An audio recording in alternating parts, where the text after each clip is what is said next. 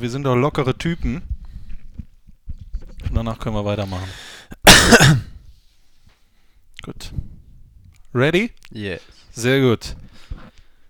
Ich kann euch sagen, Leute zu Hause, gönnt euch jetzt irgendein kühles Getränk, stellt euch das hin, denn ich verspreche euch, es wird hier geschichtsträchtig. Ihr hört den Fohlen-Podcast Und nichts weniger als das.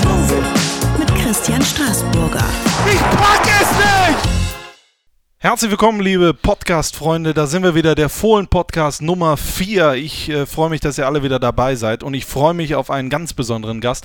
Mal wieder, das hat ja mittlerweile auch schon ein bisschen Tradition, ein Weltmeister hier. Nach Rainer Bonhoff freue ich mich auf Christoph Kramer. Herzlich willkommen. Dankeschön, hallo. Christoph, ich muss dir natürlich die erste Frage stellen. Jeder macht sich ja Sorgen um dich. Wie geht's dir denn? Ja, sehr gut. Also, mh, nervt noch ein bisschen so mit der Maske. Das kann man aber leider jetzt die nächsten zwei Wochen nicht ändern.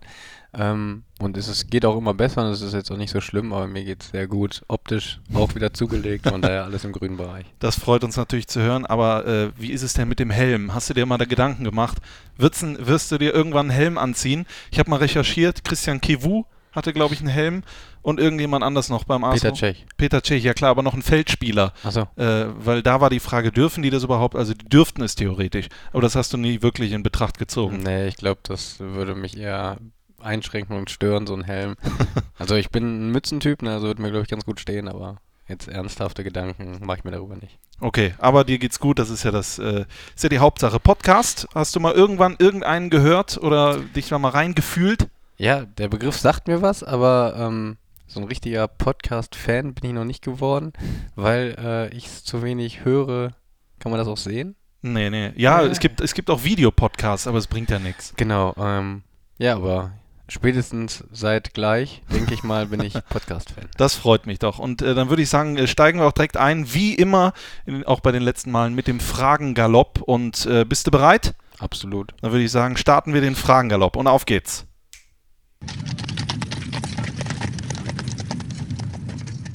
Du bist in Solingen geboren. Was muss man dort unbedingt gesehen haben? Die Messer.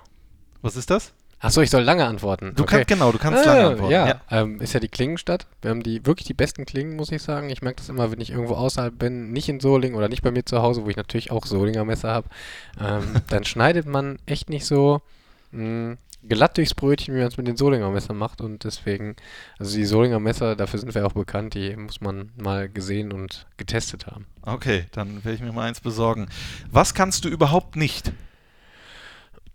Ich bin äh, relativ ungeduldig, muss ich sagen. Hm, ja. Was kann ich sonst noch nicht? Singen kann ich nicht so gut, tanzen kann ich nicht so gut. Obwohl tanzen, doch, tanzen kann ich echt ganz gut. Na, singen kann ich nicht. Singen kannst du nicht. Können wir gleich mal testen. Ja, obwohl ich, äh, ich finde immer, man muss mit einem großen Selbstvertrauen immer da rangehen. Ne? Ja, klar. Dann äh, überspielt man auch mal einen schiefen Ton. Ja, so machen das viele und die verdienen da Geld mit. Genau. Mit welchem Mitspieler würdest du gerne mal einen Tag tauschen und warum? Also, mh, aus sportlicher Sicht kann ich das jetzt nur sagen. Ich, hätte- ich würde gerne mal ähm, mit dem Raphael tauschen, so einfach mal so sehen, wie das so ist, wenn man alle ausdribbeln kann. Ne? Ähm, ja, und menschlich, denke ich, haben alle auch ein interessantes Leben, oder wü- würde mir jetzt keiner so speziell einfallen, wo ich sagen würde, das würde mich jetzt besonders reizen, mal zu tauschen. Auch nicht den Swag von Traoré? Aber, ja, da würde ich mich auch, ja, also wenn man irgendwas anzieht und sieht immer cool aus, Ja. dann würde ich auch, das würde ich auch mal einen Tag auf jeden Fall gern machen. Würde mich mal interessieren, wie du mit Ja. den Klamotten aussiehst. Christoph Kramer wird Papa. Wann glaubst du, wird es diese Schlagzeile geben? Ja, die wird es auf jeden Fall geben. Ist immer schwer, mh, das so zeitlich einzugrenzen. Wenn das passiert, dann soll das so und wenn nicht, dann soll das wohl auch nicht so. Aber du möchtest schon irgendwann mal Kinder haben. Ja, auf jeden Fall. Okay. Wann hast du das letzte Mal geweint und warum? Ja, aber das ist echt eine gute Frage, weil man so das letzte Mal wirklich geweint hat. Also ich war schon mh, ein paar Mal traurig in der letzten Zeit, auch Samstagabend das letzte Mal. Ähm, aber da weint man ja dann als Erwachsener nicht so. Boah, wann habe ich das letzte Mal geweint? Das ist echt eine richtig, richtig gute Frage. Keine Ahnung. Ja, ich habe letztens auch mal drüber nachgedacht. Ich kann mich an einen Film erinnern, wo ich dann auch natürlich, da sind mir die Tränen gekommen. Ah ja, Aber ja, gut, ich das aber zählt das als Wein? Ich weiß es nicht, du, wenn du, wenn du irgendwie was, äh, was erinnerst, was du aber nicht erzählen willst, das ist auch in Ordnung. Dann erzähl uns was mit einem Film, wann du da gemacht Ja, so, ja, doch so. Bei so Filmen, wenn die mich packen, gerade auch so, ich bin ja auch so ein, ein, ein Fernsehgucker abends, ne, wenn ich dann so diese neue Serie so äh, This Time Next Year oder so sehe, ne, Okay. und dann sehe ich so beruhig, äh, äh, berührende Geschichten. Ähm, ich kann immer schon den Menschen ähm, ihre Geschichten, die gehen mir schon immer so nah, weil da sieht man dann auch nochmal so das richtige Leben oder äh, das richtige Leben ist das falsche Wort, sondern so ähm, teilweise Sachen, womit man zum Glück nichts zu tun hat, Ja. mit Krankheiten und sowas. Und äh, wenn man sich da dann so zurückkämpft oder so und die haben so eine bewegende Geschichte da, äh, kommen mir dann auch ab und zu die Tränen, weil ich äh, das einfach total berührend finde. Also da bin ich sehr offen für, muss ich sagen. Ja, Ähm, ja, das finde ich immer. das kenne ich hier, diese, diese Vermisst-Sendung und so. Ja, sowas. Leute Also, so, das packt einen. ja, also Ja. man kommt immer auf die Person an, manchmal packt es mich auch gar nicht, aber ähm, ja, und so bestimmte Geschichten von Leuten, die berühren einen dann schon. Andersrum, über wen oder was kannst du sehr gut lachen? Ich finde Atze Schröder wirklich richtig, richtig witzig. ähm, ja, und sonst, also ich kann echt über viel, viel lachen, so Situationskomik und so. Ich bin, ich lache auch sehr gerne und äh, ja, ich finde immer, es ist sehr gut, wenn viel gelacht wird über allen möglichen Scheiß. Also ich bin sehr leicht zu begeistern und le- sehr leicht zum Lachen zu bringen. Dann wird es ein schöner Podcast. Welchen Film hast du zuletzt im Kino gesehen? Mm, lass mich überlegen. Ich gehe eigentlich äh, gar nicht so selten ins Kino, also äh, war ich echt enttäuscht von dem Film, muss ich sagen. Ich habe mir sehr viel von versprochen, da wurde aber gar nicht geredet, das wusste ich vorher nicht. In dem, mh, hier in dem Kriegsfilm, wie der jetzt rausgekommen ist, mit dem Dunkirk. Dunkirk Okay, ja. ich habe keine Also Ahnung. davon. Dünkirchen hier. Okay. Äh, ich hoffe, ich sage es jetzt richtig. Ähm, Und ja, da sollte nicht ich, geredet werden, oder wie? Ja, ich wusste nicht, dass nicht geredet Es wurde nicht geredet. Ich war sehr enttäuscht davon, muss ich sagen. Stummfilm. Ja, es war so von den Effekten und sowas und von der Kameraführung, also für Filmeliebhaber wahrscheinlich ein richtig guter Film, Ja. weil er gut gemacht war, aber mir hat da so ein bisschen der Dialog gef gefehlt. Ich interessiere mich ja so, war mehr so ein Doku-Drama oder sowas Okay. ähm, aus dem Zweiten Weltkrieg. Äh, da interessiere ich mich eigentlich echt für, aber da war ich ähm, ein bisschen enttäuscht von, weil so die Handlung so ein bisschen ohne Dialog ist halt schwer. Ja. Und äh, dann hast du natürlich viel Zeit gehabt, um was zu essen. Wie, was machst du denn dann? Popcorn oder Nachos? Popcorn, ganz Popcorn. klar. Aber dann auch die normalen süßen oder Ja, ja, ja salzig? Ja, das ist süß. Ich hasse das, wenn diese salzigen Dinger da reinkommen. Ich weiß nicht, ob du das kennst. Ja, also bestellt- Auf einmal isst man das und dann hat man Salz im. Also, Ja, also habe ich kein Verständnis für, wie Leute das essen können. nein, habe ich auch kein Verständnis für. Was wärst du geworden, wenn du nicht Fußballspieler geworden wärst? Ich weiß, diese Frage kriegst du jetzt zum ersten Mal gestellt. Ja, ich hätte auf jeden Fall, ich, also entweder ich wäre in die Richtung Sport gegangen, das wäre wahrscheinlich naheliegend gewesen, hätte ich jetzt gar nicht so mit Sport irgendwas zu tun gehabt, dann hätte ich irgendwas in Richtung Geschichte, glaube ich, gemacht, weil das interessiert mich einfach. Ich weiß nicht, ich habe mich nie dafür beschäftigen oder nie damit beschäftigen müssen, ähm, was so Segen und Fluch gleichzeitig ist, was ich sonst gemacht hätte. Aber so von meiner Interessenlage wäre ich so wahrscheinlich irgendwo in die Geschichtsrichtung. Hätte Und ich dann- auf jeden Fall sowas studiert, erstmal in die Richtung und dann mal gucken, was ich dann ausgegraben hätte. Nein, weiß ich nicht. Keine Ahnung. Aber Lehrer oder was? Geschichtslehrer? Nee, nee, nee, ja, nee, das wäre ein bisschen trocken gewesen. Ich hätte irgendwas, ja, wahrscheinlich hätte ich für irgendeine Zeitung irgendwas geschrieben. Ich weiß es nicht, keine Ahnung. Also Okay. auf jeden Fall, das ist so mein Interessengebiet, was ich Ja. äh, sehr mag, weil ich auch finde, dass ähm, ja, man einfach unheimlich viel von der Geschichte lernen kann, weil Geschichte wiederholt sich ja wirklich. Ne? Jetzt in der, im, im aktuellen ähm, ja, Zusammenhang ist das ja auch immer so, wir können jetzt ja in unseren Geschichtsbüchern blättern und sagen, boah, die Leute von 33 damals, ne, wie dumm waren die eigentlich alle? Das konnte man doch sehen, dass der Hitler das und das vorhatte, Ja. weil wir das chronologisch im, Gesch äh, im Geschichtsbuch so festgehalten haben. Aber wenn man wirklich da drin ist in dieser Zeit, also ich bin mal gespannt, was in dem Buch von 2150 über die Leute von 2017 steht, Okay. ob man da dann nicht sagt, boah, waren die dumm, das sah man doch vorher, so, weißt du? Also Ich hoffe, dass es nicht so ich schlimm hoffe wird. auch nicht, dass es so schlimm wird. Ja. Das wollte ich damit auch nicht sagen. Also ich wollte das jetzt nicht äh, vergleichen Nein, mit ähm, irgendwie Hitler und AfD oder sowas. Das wollte ich jetzt gar nicht sagen, sondern ähm, es passieren ja immer viele Dinge auf der Welt und wir kriegen es gar nicht so mit, wie sie, wie es wirklich ist. Und äh, deswegen, ja, muss man immer.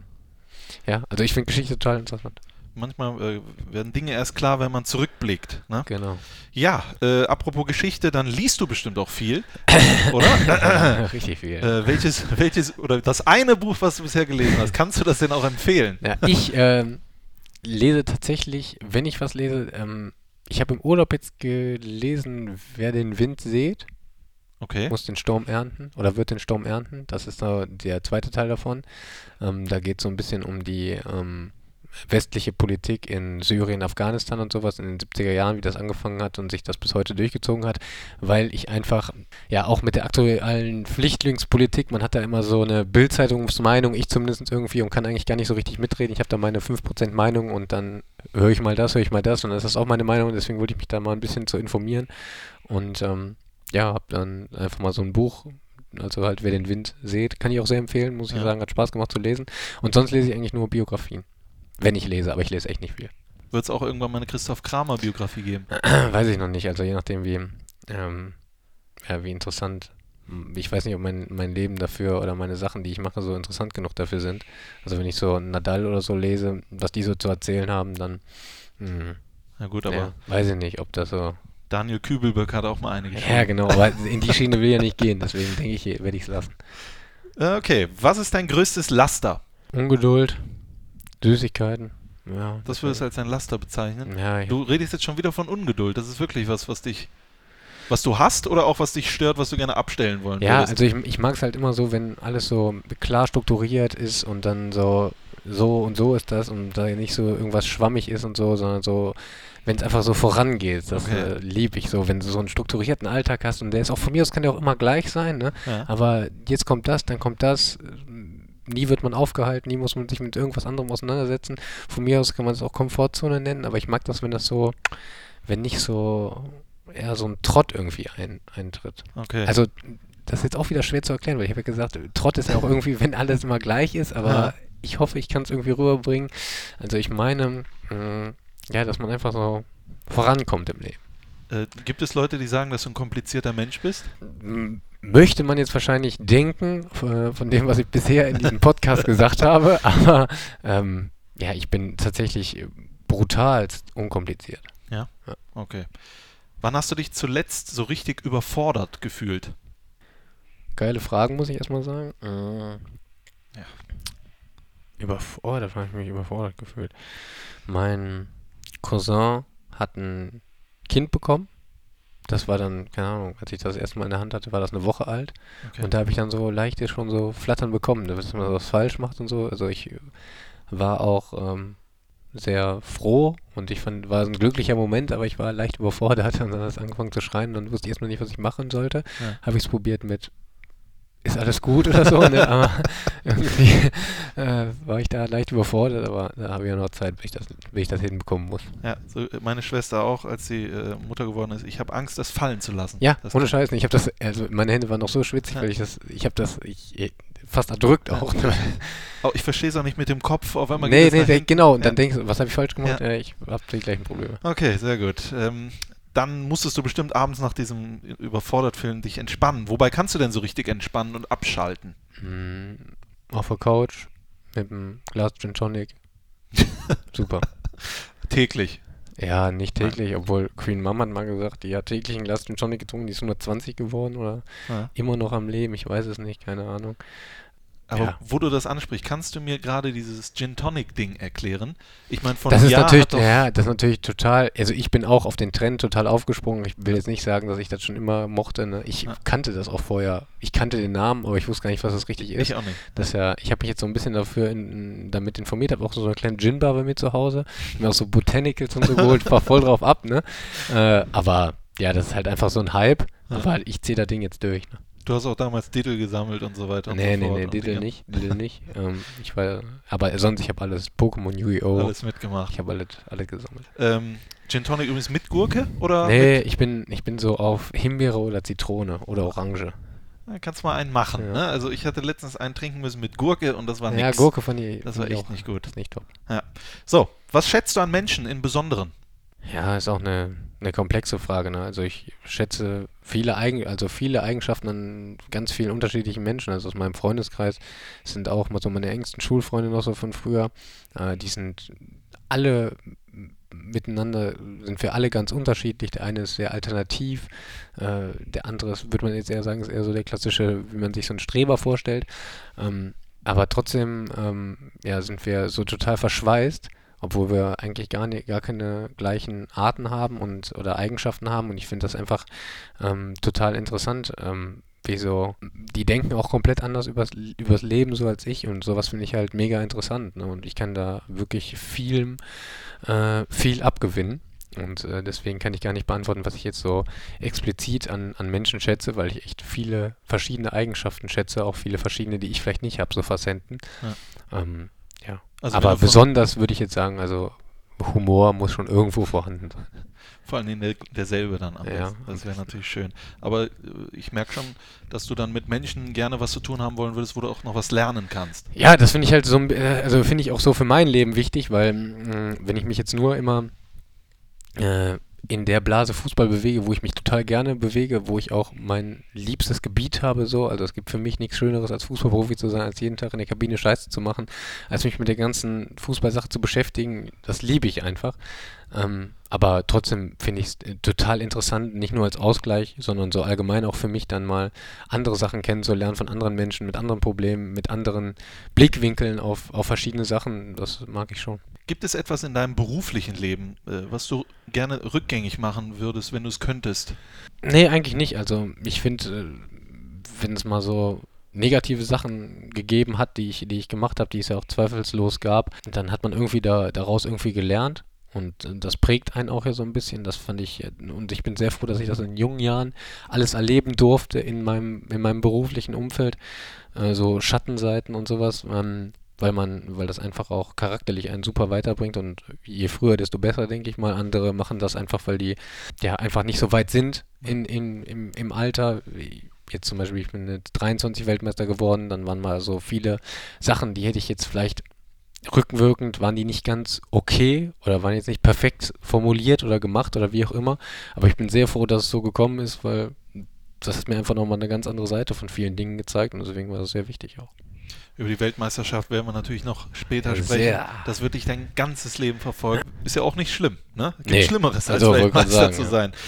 Ja. Ähm, apropos, schreibst du mittlerweile eigentlich wieder Tagebuch? Ja, also ich habe es nie unterbrochen eigentlich. Nicht? Ich habe gelesen, du hast mit dem WM-Finale aufgehört. Ja, da war das Buch zu Ende. Okay. Aber ähm, ich habe mir ein neues gekauft. Das eine habe ich in ein Safe geschlossen. Also in der in der Bank. Und ähm, ja, also ich, ich finde das einfach ganz schön, mal so auch nochmal so also Revue passieren lassen, einfach mal so, ist ja nichts Tolles, jetzt kein, dass ich jeden Tag da reinschreibe nach den Spielen, damit man sich einfach später, mein Ziel ist ja damit einfach, wenn ich dann irgendwann mal 50 bin oder so, dann hole ich das Ding nochmal raus und dann erinnert man sich ja nicht so an die Spiele, was man da so gemacht hat oder gefühlt hat und sowas. Und ich schreibe mir dann halt immer meine Gefühle und so dazu so ein bisschen auf in so einem zwei, drei Zeiler. Und das ist, glaube ich, unheimlich schön dann einfach für später, für die Zeit einfach als persönliche Memoiren, wenn man sich das nochmal durchliest und dann sitze da nochmal mit dem André Hahn und erzählt dir nochmal da und da so und so war das und stößt an und dann freuen sich alle. Welchen großen privaten Traum möchtest du dir bald mal erfüllen? Oder hast du dir den vielleicht auch schon erfüllt? Ja, auch eine, auch nicht so eine ganz einfache Frage. Ich würde irgendwann, im Moment bin ich voll auf dem Trip Haus bauen, muss ich sagen. Richtig Bock, ein Haus zu bauen. Äh, das würde ich mir schon ganz gerne irgendwann erfüllen, wobei man natürlich jetzt auch nicht so unvernünftig sein wollte. Ich weiß jetzt noch nicht, wo mein momentan natürlich irgendwo, ich bin ein Kind des Westens, dass ich irgendwo hier in der Nähe auch meinen privaten Mittelpunkt habe. Ist ja klar, auch für später, denke ich, hoffe ich, aber ich bin mir halt noch nicht hundertprozentig sicher, nicht, dass ich dann auch noch irgendwann nochmal in, ja, nach Sydney auswandere und finde Sydney ganz toll oder mache eine Weltreise nach der Karriere und sage, boah, Sydney ist geil, jetzt, warum hast du da jetzt in Gladbach gebaut? Sydney ist ja, viel geiler. Ja, genau. Mal, Haus, ja, aber ja, da sehe ich dann noch ein bisschen die Vernunft, aber ey, im Moment würde ich sagen, Haus bauen bin ich richtig, äh, bin ich heiß drauf, muss ich sagen. Bist du heiß drauf. Mhm. Aber welchen Wunsch hast du dir schon erfüllt? Mhm, ich bin ein riesen James Bond-Fan. Ne? Also ich gucke die Filme einfach gerne und ich habe mir von Ein Quantum Trost die ja. Uhr, die der da anhat, die wollte ich schon immer haben, als seitdem ich ganz klein bin und die habe ich mir erfüllt. Und was kann die? Ja, die sieht einfach geil aus und die hat so eine, das ist so eine Weltuhr. Okay. Und also hat auch im Ziffernblatt ist die Weltkarte und die hat halt alle von allen großen Städten hat die die Anzeige. Und das dann auch so, dass die sich mitdreht, ist geil. Kann ich dir mal zeigen. Also ich bin ja äh, Einzelkind. Ja. Äh, ja, wenn ich jetzt leider sage, fühlen sich meine Eltern vielleicht gegen den Kopf gestoßen, deswegen sage ich nicht. Ähm, deswegen, ich habe da. Du musst es anders. Also ich bin mit dem Trend immer mitgegangen. Ne? Ja. Hab, wenn das alle hatten, dann muss er irgendwie ein bisschen auch ja, mit, mitreden können in der Schule. Aber du sagst jetzt äh, leider, also es, du hättest ja schon gerne einen Bruder oder eine Schwester ja, gewünscht. brutal. Ne? Also ich hatte immer den Traum von einem zwei- bis dreijährigen Bruder, der richtig gerne im Tor steht. Ne? Da hätte ich richtig viel Freude daran gehabt, meine ganze Kindheit auch jetzt noch. Ja, der, war- der war mir leider ver verwehrt, der kleine Torwart, aber ja, was soll's machen. Vielleicht ist es das, ist das der Grund, warum du nicht so viel Tore schießt. Das Jetzt kann ja, ge- Konntest nicht so viel Meine proben. Eltern sind nämlich schuld. Ne? Ja, genau. Am Ende sind es immer die Eltern. Du hast damals übrigens mal Matthias Obdenhöfel in deine Wohnung gelassen. Mhm. Das habe ich mir all- alles nochmal angeguckt. Da stand ja sogar deine Hausnummer drin äh, in, in dem ganzen Ding. Ja, also das willst du aber- auch nicht mehr machen, oder? Ja, aber ich bin ja auch einer, der das immer mit Auge macht. Ne? Am Ja. Tag danach bin ich, bin ich umgezogen, deswegen habe ich gemacht. Okay, das ist natürlich schlau. Äh, nach der Karriere, Bundeskanzler oder Bundestrainer? Boah, nix, nix von beiden. Nichts von Nee, beiden. nee, nee. Also viel, viel zu schwere Jobs, ne? Also werden ja auch noch zunehmend äh, schwerer. Ja. Kannst du zwar richtig was verändern, aber so richtig auch nicht, weil du musst dich an so viel halten. Also ich habe äh, sehr viel Respekt vor Bundestrainer und Bundeskanzlerin, äh, wie die das machen. Das ist schon Hut ab und wirklich ein ganz, ganz schwerer Job, glaube ich. Aber sonst schon eine Idee, wohin es gehen soll? Oder ist das viel zu weit weg? Ja, viel zu weit weg. Also mir graut's vor dem Tag, an dem ich sagen muss, ich kann nicht mehr Fußball spielen. Der wird auch niemals bei mir kommen. Ne? Also irgendwo will ich immer noch kicken, hundertprozentig. Kreisliga hast du gesagt. Ja, ambitionierten Kreisligisten. Ja, ich werde ich werd alles mitnehmen, ne, weil äh, so ganz ohne Fußball kann ich mir gar nicht vorstellen, gar nicht. Und von daher, also da ich verschwende noch keinen keinen Gedanken an die Zeit nach dem Fußball, will ich einfach, ja, ich bin jetzt, ich bin 26, also Gut, ja, aber, äh, äh, ja, noch. Zehn Jahre, jung. zehn Jahre Gladbach hab ich noch. Das äh, freut uns alle. So, dann zum Schluss des äh, äh, Fragengalopps. Welcher Song ist dein aktueller Lieblingshit? Du hast mir aufgeschrieben, Jay Sean, Do You Remember? Ist das dein aktueller Lieblingshit oder nehmen wir einen hab die- anderen? Der, der ist ja schon uralt, also die sind Ja. alle ja, uralt. die sind alle uralt. Aber ich habe gerade so meine Playlist und die sind mir gerade so ins Auge gestochen. Ich weiß gar nicht, was so aktuell mein. Also ich bin ja auch, ich bin ja so, auch so ein, so ein Fan von äh, Senorita im Moment, ne? Das ist ja aktuell, ich höre das, ne? Ich stehe da auch voll zu, dass ich das Ja. höre. Finde ich nicht schlecht. Senorita ist hier von äh, Pedro Lombardi und K1. K1. Ja. Finde ich auch gut. Finde ich nicht schlecht. Ja, muss ich wirklich sagen. Äh, das heißt, wir nehmen jetzt aber trotzdem mal als ersten, nehmen wir mal Jay Sean und Do You Remember. Absolut. Ja? Ja. Dann geht ihr wie immer in die Spotify-Playlist vom Fohlen-Podcast und da gibt es mittlerweile so viele Lieder von Bonhoff, von Ewald, der erste von Christoph Kramer, Do You Remember Jay Sean und dann geht es hier gleich weiter mit dem Fohlen-Podcast und Christoph Kramer. Hallo, hier ist Matthias Ginter. Grandios bisher, wirklich grandios. Weiter geht's mit dem Fohlen-Podcast. Hier ist der Fohlen-Podcast. Mein Gast ist heute Christoph Kramer. Wir haben uns gerade schon durch den Fohlen oder wir sind durch den Fohlen-Galopp galoppiert. Sensationell. Und jetzt wollen wir natürlich darüber sprechen. Du bist ja Fußballer, also das ist ja bekannt. Äh, du bist 26, du bist jung, ja, aber äh, du hast ja auch schon eine Vergangenheit und die wollen wir jetzt ein bisschen beleuchten. Und die erste Frage, die ich natürlich immer erst stelle, ist: Wann war dir eigentlich klar, ich will Fußballer werden? Ja, ganz, ganz früh in meinem Leben, mit sechs oder so, ne? Also als ich angefangen habe, wollte ich auch Fußballer werden wie jedes Kind. Ich habe nie geglaubt, dass ich das so, also konkretisiert habe ich diesen Traum eigentlich nie, weil ähm, ja, ich jetzt nie so der herausragende Spieler in der Jugend war. Ähm, klar hat man dann mal gehofft, also mein, ich schreibe ja da schon so ewig lang in, in mein kleines Büchlein, seitdem ich 15 bin oder so. Und mit Ja. 15 habe ich irgendwann mal reingeschrieben, dass äh, ja, ich träume so von der dritten Liga, die war damals die Regionalliga. Ich habe damals bei Düsseldorf gespielt. Du hast Vor- angefangen bei BV Grefrath Genau. mit fünf Jahren. Genau. Da? Genau, dann Ja. mit sieben oder so nach Leverkusen. Ja. Und dann war ich bis zu Lever äh, bis zu B-Jugend in Leverkusen, dann wurde ich da aussortiert. Mm, Und dann bin ich nach Fortuna gegangen für zwei Jahre und dann bin ich zurück nach Leverkusen in der A-Jugend wieder. Äh, und da habe ich mal reingeschrieben, dass ich äh, so, dass ich ganz gerne äh, in der Regionalliga, die war damals zweigeteilt, das war die dritte Liga sozusagen, da spielen würde, dass ich Fortuna, könnte ich mir gut vorstellen, dass ich das auch schaffe. Und ähm, das war auch für mich ein, ein realistisches Ziel, so mit Fußball Geld zu verdienen im, im kleinen Rahmen und dann nebenbei studieren. Das war immer so mein Ziel, was ich haben wollte. Und dass es natürlich dann so gekommen ist, wie es dann gekommen ist, äh, sind natürlich auch immer viele glückliche Umstände dabei. Und ähm, deswegen, also ich wollte es immer werden, aber so richtig konkretisieren konnte ich es eigentlich nicht. Du hast ja das Tagebuch und dann hast du mit Sicherheit auch eine perfekte Erinnerung. Ich habe es mir auch aufgeschrieben, mit 15 aussortiert.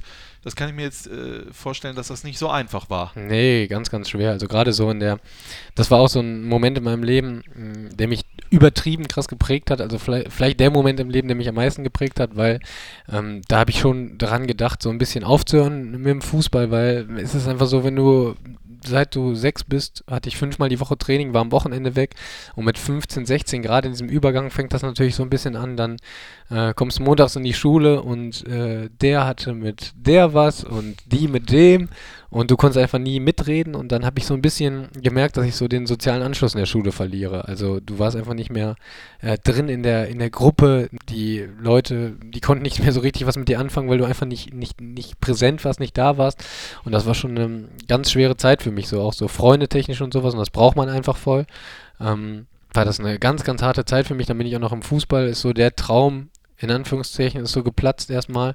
Und das war schon eine, eine brutale Zeit für mich. Und dann habe ich mich entschlossen, nochmal Probetraining bei Fortuna Düsseldorf zu machen. Das dann auch äh, unangenehm, weil du kommst von Leverkusen, von so einem, wirklich von einem Top-Club in der Jugend, da drehst du die Duschen auf, die sind direkt warm.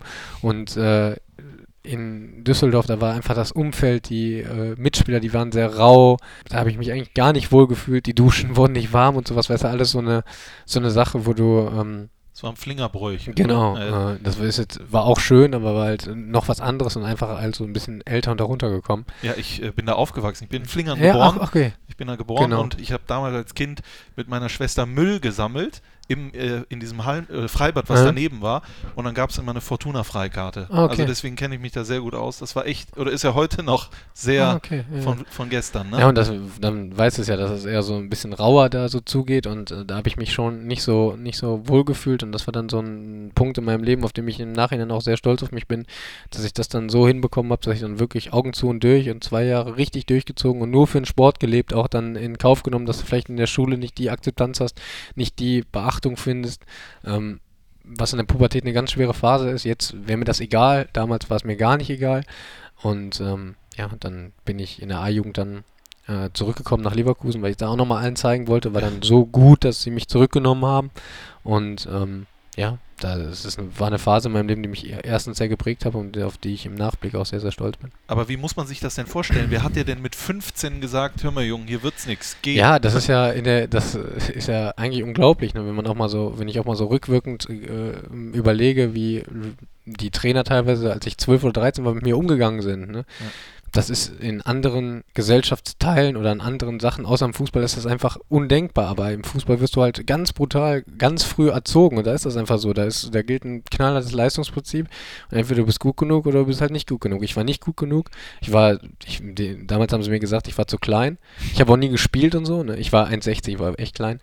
Habe auch nie gespielt, konnte mich nicht durchsetzen und sowas. Und dann ein bisschen als C-Jugend wurde sie aussortiert. Und dann stehst du mit 15 da. Das ist ja eigentlich, äh, das, ist, Schon traurig. das sind Sachen, die, aber das, ist, das prägt einen auch. Das gibt es auch wirklich, glaube ich, auch nur im Fußball, diese krasses, dieses krasse Leistungsprinzip, was einem aber ja auch weiterbringt, so fürs weitere Leben. Du hast mal gesagt, äh, ein guter Fußballer, das ist 33% äh, Talent, 33% Wille und 33% Glück.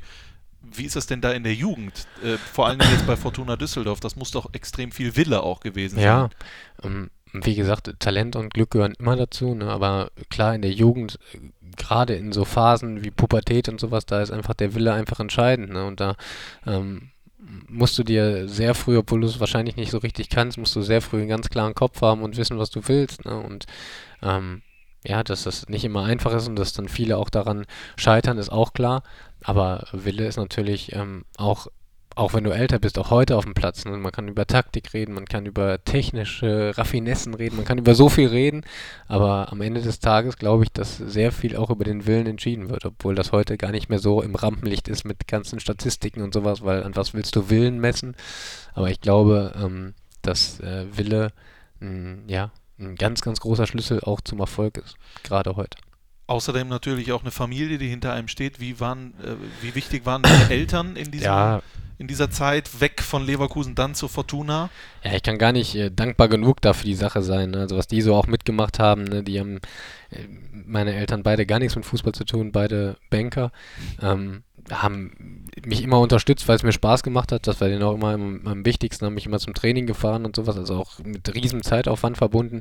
Ähm, haben aber nie daran geglaubt, so richtig, dass ich mal Fußballprofi werden könnte, weil für die war Fußballprofi war kein Beruf so, ne? Also die haben mich immer so auch unterstützt, dass ich in der Schule auch Gas gebe und sowas und das war für die halt einfach ein, ja, ein professionelles Hobby. Ist es ja auch irgendwo, aber also die haben es wirklich als Hobby gesehen und mich da auch total krass unterstützt. Deswegen bin ich darauf ewig sehr, sehr dankbar. Was ich mich gefragt habe, ist, wenn du mit 15 da wirklich gesagt bekommst, äh, so hier Feierabend für dich, dann gehst du zur Fortuna, äh, setzt dich da zwei Jahre durch. Wie kann man denn dann nach Leverkusen zurückgehen? Ja, einfach mit diesem Gedanken, dass ich nochmal zeigen wollte, so, das war jetzt zu Unrecht. Ne? Also in der Phase hat, mir, hat sich mein Charakter auch sehr verändert, ne? so vom ja, das hört sich jetzt so schlimm an, aber ist gar nicht so schlimm gemeint. Aber damals war ich sehr brav, habe mich auch nie so richtig gewehrt. Ich habe das alles immer so hingenommen und dann wurde ich auch schon so ein, ja, so ein kleiner, ja, auch durch die Pubertät, so ein kleiner Rebell-Assi vielleicht, ne? Äh, kann man jetzt positiv und negativ ausdrücken und denken drüber, wie man möchte, aber ich meine es jetzt nicht, nicht negativ. Ja. Also ich habe nicht geklaut oder sowas, sondern einfach, äh, weiß, wie ich meine. Ja. Ähm, Nur die Bälle von deinen ja, Gegnern. Genau, Ja. und äh, dann war es einfach für mich ein. Äh, ich hatte damals sogar schon Kontakt mit äh, Max Eberl. Ja? Äh, und der wollte mich in die A-Jugend nach Gladbach holen, aber ich habe mich dann bewusst auch für einen, äh, Leverkusen entschieden, weil ich da auch noch irgend so eine offene Rechnung in meinem Herz hatte, die ich dann noch begle- begleichen wollte und äh, bin dann sehr froh, dass er hartnäckig geblieben ist und mich fünf oder sechs Jahre später doch noch geholt hat. Das ist ja Wahnsinn. Ja, das äh, nennt man ja dann auch ein Vertrauen, wenn er einen so lange Ja, ja, äh, beobachtet, der Max. Du hast dann auch dein erstes Spiel gemacht, äh, 09-10, glaube ich, war es für die zweite Mannschaft in der Regionalliga. Kannst du dich noch daran erinnern, an das Mm, da, Debüt? mm, da bin ich äh, reingekommen in, lass mich nicht lügen, Lotte. Genau, Ja. für Björn Kluft. Für, Björn- da war ich noch, da war ich noch A-Jugendspieler, aber Okay. musste so, ja, weiß ich nicht, ob ich aushelfen musste oder ob die den Kader auffüllen mussten, eins von beiden. Auf jeden Fall war ich bei den Amateuren dabei und bin reingekommen. Und ja, also Lotte war da schon was anderes als A-Jugend, ne? Habe ich auch direkt im ersten Zweikampf gemerkt. Da ging es schon anders zur Sache. Und von daher, ich bin auch sehr froh über dann meine erste komplette Amateursaison. Die kam dann danach. Du hast, glaube ich, Mhm. 26 Spiele gemacht. Hast du dich gefühlt als, jetzt habe ich es geschafft? Also bis Ja. hierhin und nicht weiter? Oder Hast du gar nicht an. Ja, doch, also ich habe, äh, ich war ja Kapitän in der A-Jugend und äh, da war ich dann auch 19 Nationalspieler, da war ich dann schon ein bisschen mehr so vom Ansehen gehypt, sag ich mal. Ähm, aber als ich dann meinen Amateurvertrag ähm, unterschrieben habe, da habe ich dann das auch erstmal so relativ, ja, also gutes Geld verdient und da habe ich schon so für mich gedacht, boah, geil, ne? Also läuft. Ja. Äh, Regionalliga war, war sowieso dein Ziel. Ich hatte da aber dann, äh, muss ich fairerweise sagen, da hatte ich dann schon die Ambition zu sagen, okay, es geht auch noch einen Schritt weiter. Ja. Aber du bist doch vor allem einer, der über Emotionen kommt und so weiter und so fort. Ich war damals mal, als ich bei Rot-Weiß Oberhausen war, hatten wir auch Auswärtsspiele in Leverkusen bei der U23. Das war ja jetzt nicht so doll. Nee, ich mal. nee, da das war jetzt- los. Das war jetzt nicht so, so emotional, muss ich sagen, obwohl äh, man bei ganzer Emotion und äh, Kämpferwillen äh, mir meine ähm, spielerischen Fähigkeiten, äh, die sollte man nicht abschreiben. Ne? Kommen wir da mal ein bisschen zu kurz, muss Klar. ich sagen. Äh, nee, äh, Spaß beiseite. Also äh, ein bisschen vor die Kugel äh, treten kann ich auch und deswegen, ähm, ja, ich brauche auch nicht, also ich mag es lieber, aber ich brauche auch nicht immer den, das absolute Feuer, um vernünftig Fußball zu spielen. Dass du ein guter Fußballer äh, bist, hat man ja dann auch gemerkt, weit weg von Leverkusen, wobei so weit war es ja gar nicht, beim VfL Bochum. Wie kam das zustande?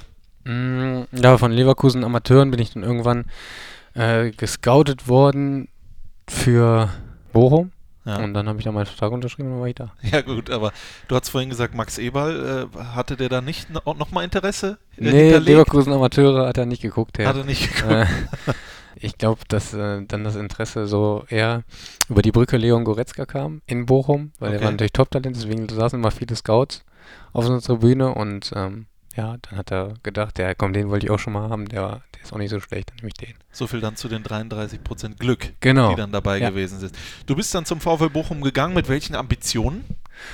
Ja, ich wollte mich ähm, in der zweiten Liga probieren und durchsetzen. Ich wusste, dass ich so ein bisschen äh, das, also, dass ich das Zeug dazu hatte.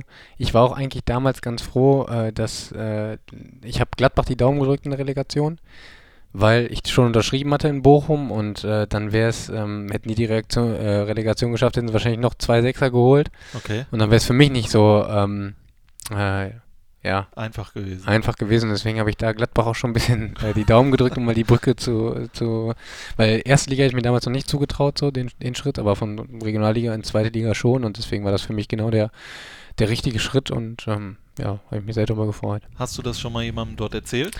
Ja, also habe ich, hab ich auch schon Bescheid. gesagt, ja. Also da kann mir sicherlich äh, niemand böse sein, das war jetzt auch sehr egoistisch gesagt, ne, für den Verein, dass ich Bochum dann hinterher so lieben gelernt habe, wie ich es wie ich's hab, ähm, hätte ich jetzt hätte ich jetzt auch nicht gedacht. Wobei ich dann sage, so wie ich Gladbach danach lieben gelernt habe, hat es dann irgendwie dann alles irgendwie auch wieder Sinn gemacht. Klar, wir sind ein Fohlen-Podcast, trotz alledem geht es ja auch um die Person Christoph Kramer, deswegen würde ich dich gerne mal fragen, was macht denn die Faszination VfL Bochum aus? Ja, also dich? ich muss sagen, ich habe da nur positive Erinnerungen, vielleicht auch, weil es auch so ein bisschen meine, meine erste meine erste Profistation war, weil ich da so das erste Mal Profi-Luft geschnuppert habe. Ich habe das aufgesaugt. Ich fand das so toll alles. Ne? Ich finde es immer noch toll. Ich liebe Herbert Grönemeyer. Ich liebe die Fans, das Stadion. Ich finde es einfach richtig geil, wenn das voll ist. Mit das schönste Stadion in der Bundesliga. Ich mag diese Pottkultur, also die, die Leute da. Ich kann Bochum finde ich überragend als Stadt. Ne? Kannst alles machen. Gut essen gehen, gut feiern gehen. Also Bochum ist mir echt ans Herz gewachsen in der Zeit. Das äh, freut dich, glaube ich, zu hören. Äh, unter anderem ein Trainer, ich glaube, es ging los mit Bergmann. War Nee, das Funkel? Funkel? Hm. Aber dann kam Bergmann. Bergmann? Aber dann kam auch Peter Neururer. Neitzel Neururer, ja. Ja gut, äh, das war ja ein Spiel oder was? Oder Nee, nee, nee, halbe Saison. Carsten Neitzel? Mhm, halbe Ja? Saison. Mhm. Hätte ich jetzt nicht gedacht. Habe ich auch nicht nachgeguckt. Äh, ich wollte nämlich nur auf Peter Neururer aus. Äh, was hat er dir in deiner Karriere mitgegeben? Menschlich sehr, sehr viel. Also, ähm, er hat den Fußball sicherlich neu erfunden. Weiß jeder, weiß er selber, weiß ich. Neu erfunden oder nicht, Nicht neu erfunden, Okay, nicht neu erfunden. Aber was, ähm, was er einfach einem, einem mitgibt, äh, ist einfach so diese, aus allem das Positive zu ziehen. Vielleicht auch in gewissen Situationen das Ganze nicht zu streng zu sehen. Und ähm, ja, wir waren damals äh, sechs Spieltage vor Schluss, waren wir letzter. Abstand, glaube ich, acht Punkte aufs rettende Ufer. Und ein Spieltag vor Schluss waren wir gerettet, weil wir fünf Spieltage hintereinander gewonnen haben. Das war ja Wahnsinn, wie im Rausch. Ne? Ich habe dem, ich hab dem alles geglaubt. Ich bin dem, ich bin dem blind in jeden, in jeden, in Anführungsstrichen, in jede, in jede Schlacht bin ich dem gefolgt. Ne? Komplett blind, was der gesagt hat, war gesetzt. Der hat teilweise die Ergebnisse vor dem Spiel hat er richtig vorausgesagt. Das war also, ich habe wirklich an die Magie von Peter Neurohr total geglaubt. Ich glaube auch, dass die existiert. Und jeder Verein, der mal mit dem Rücken zur Wand ist und noch irgendwie Punkte braucht, kann ich wärmstens empfehlen. Ne? Äh, ja, ich mag ihn total gerne, ist mir richtig ans Herz gewachsen in der Zeit, habe auch heute noch äh, Kontakt zu ihm. Ein super Mensch und kann dir richtig ähm, so auf der menschlich-sportlichen Sicht kann er dir eine ganze Menge beibringen.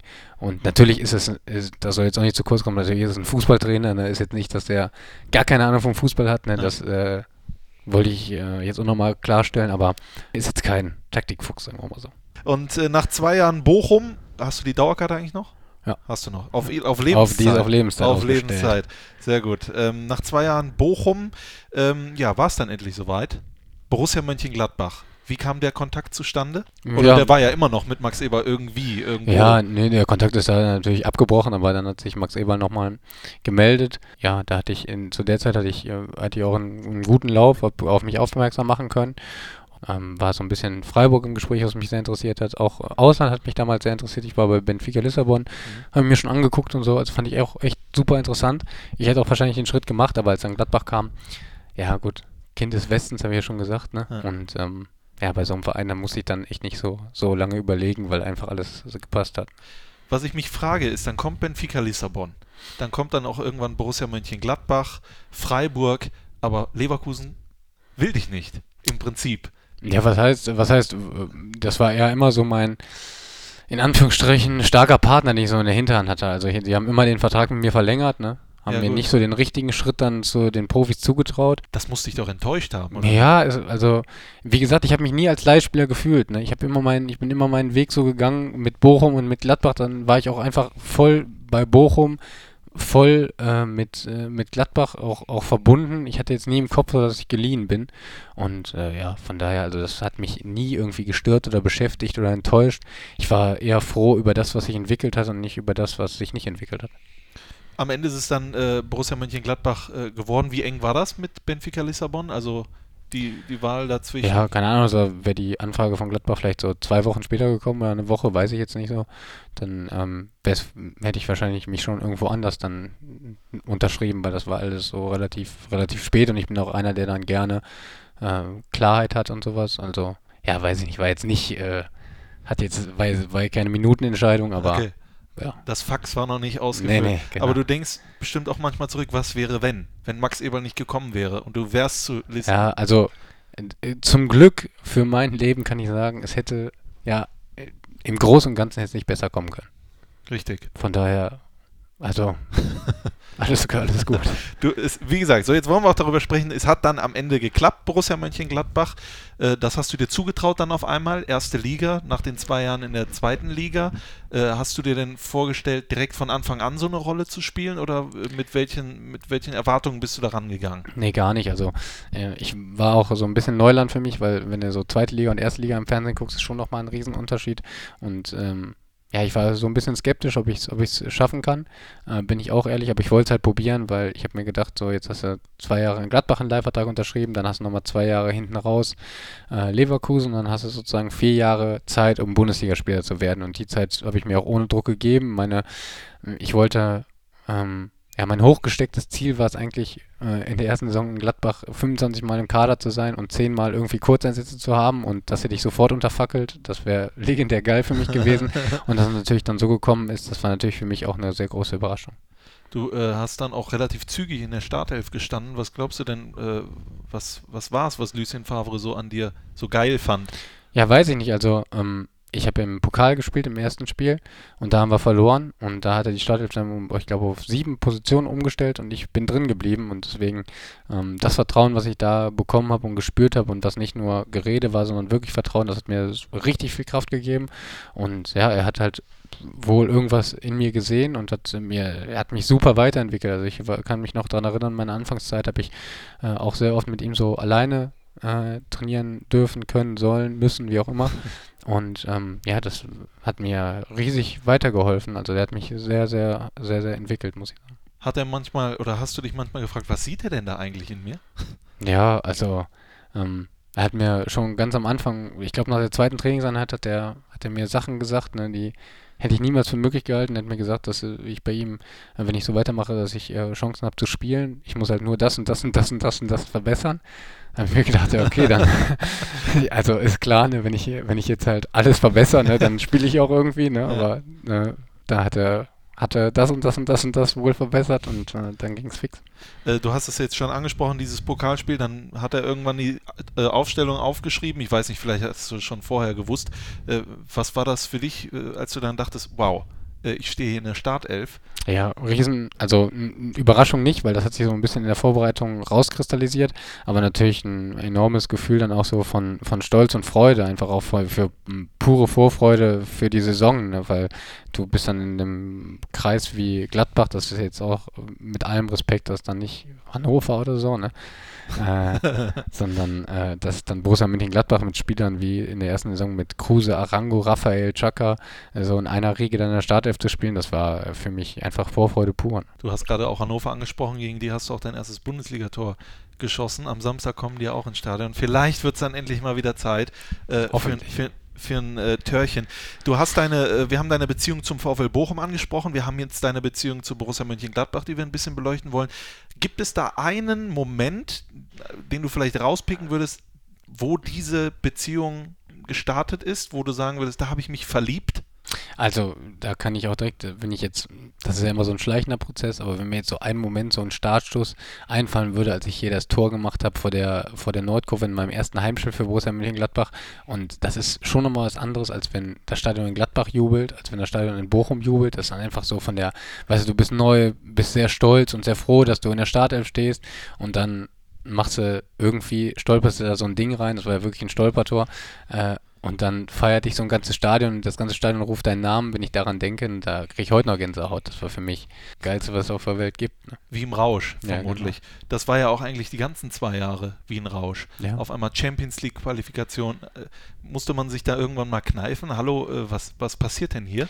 Ja, es ging ja alles so, so furchtbar schnell. Also ich bin jetzt vom Typ her jetzt nicht so, wo ich sage, dass ich äh, das alles nicht so gedeckelt und verarbeitet bekomme. Also ich kann das schon alles realistisch einschätzen.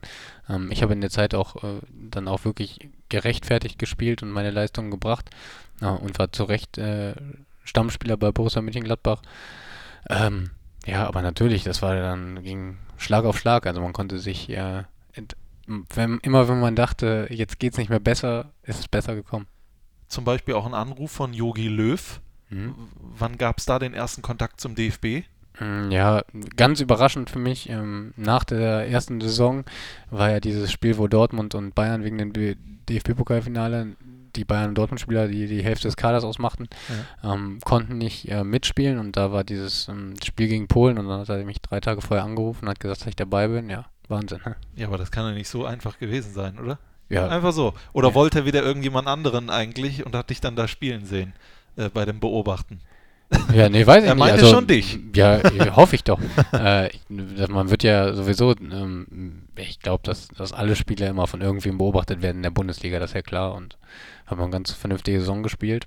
Und dass ich dann, dann mal so in den erweiterten Kreis reinrutsche, war natürlich ja, höchste der Gefühle so. Ne? Du, du sagst das jetzt so nüchtern. Wie, wie, wie war das denn für dich, als auf einmal du Ja, äh, ich dir weiß, klar hab- wurde, jetzt werde ich hier Nationalspieler, Leute? Ja, ich habe ich hab danach äh, meine Mutter angerufen, ne, die äh, äh, ri- also war richtig hysterisch so, ne, haben mich richtig gefreut, ne, hab gesagt, mal in drei Tagen äh, darf ich äh, zur Nationalmannschaft spielen gegen Hamburg. Dann hat die direkt so ein Hotel in Hamburg gebucht und hat gefragt, ob ich Karten bekomme. Ja, und ja, war schon ein sehr glücklicher Moment in meinem Leben. Hast dann gegen Polen auch gespielt in Hamburg. Hättest du zu dem Zeitpunkt schon gedacht, äh, das klappt sogar für die WM? Ja, nee, weil ähm, da war ja diese 30er-Karte, da war ich nicht dabei und ich wusste nicht, dass man den noch umstoßen kann. Und Ja. deswegen habe ich es halt so genommen, wie es auch, ja, wie man es nehmen sollte. Ich habe halt gedacht, ich bin einmal dabei und dann halt nie mehr. Also genieße es und hau alles raus. Bin 14,03 Kilometer gelaufen. Am Ende der Saison, ich habe alles, alles, was ich hatte, ne, habe ich, hab ich gegeben. Und äh, ja, dann äh, bin ich dann doch noch in den erweiterten Kader gerutscht, was für mich natürlich auch so einfach, wie gesagt, konnte ich ja nicht auf dem Schirm haben, weil ich dachte, man kann diesen 30er-Kader, den man benannt hatte, den kann man nicht mehr verändern. Ja. Also das war mir nicht klar. Ja.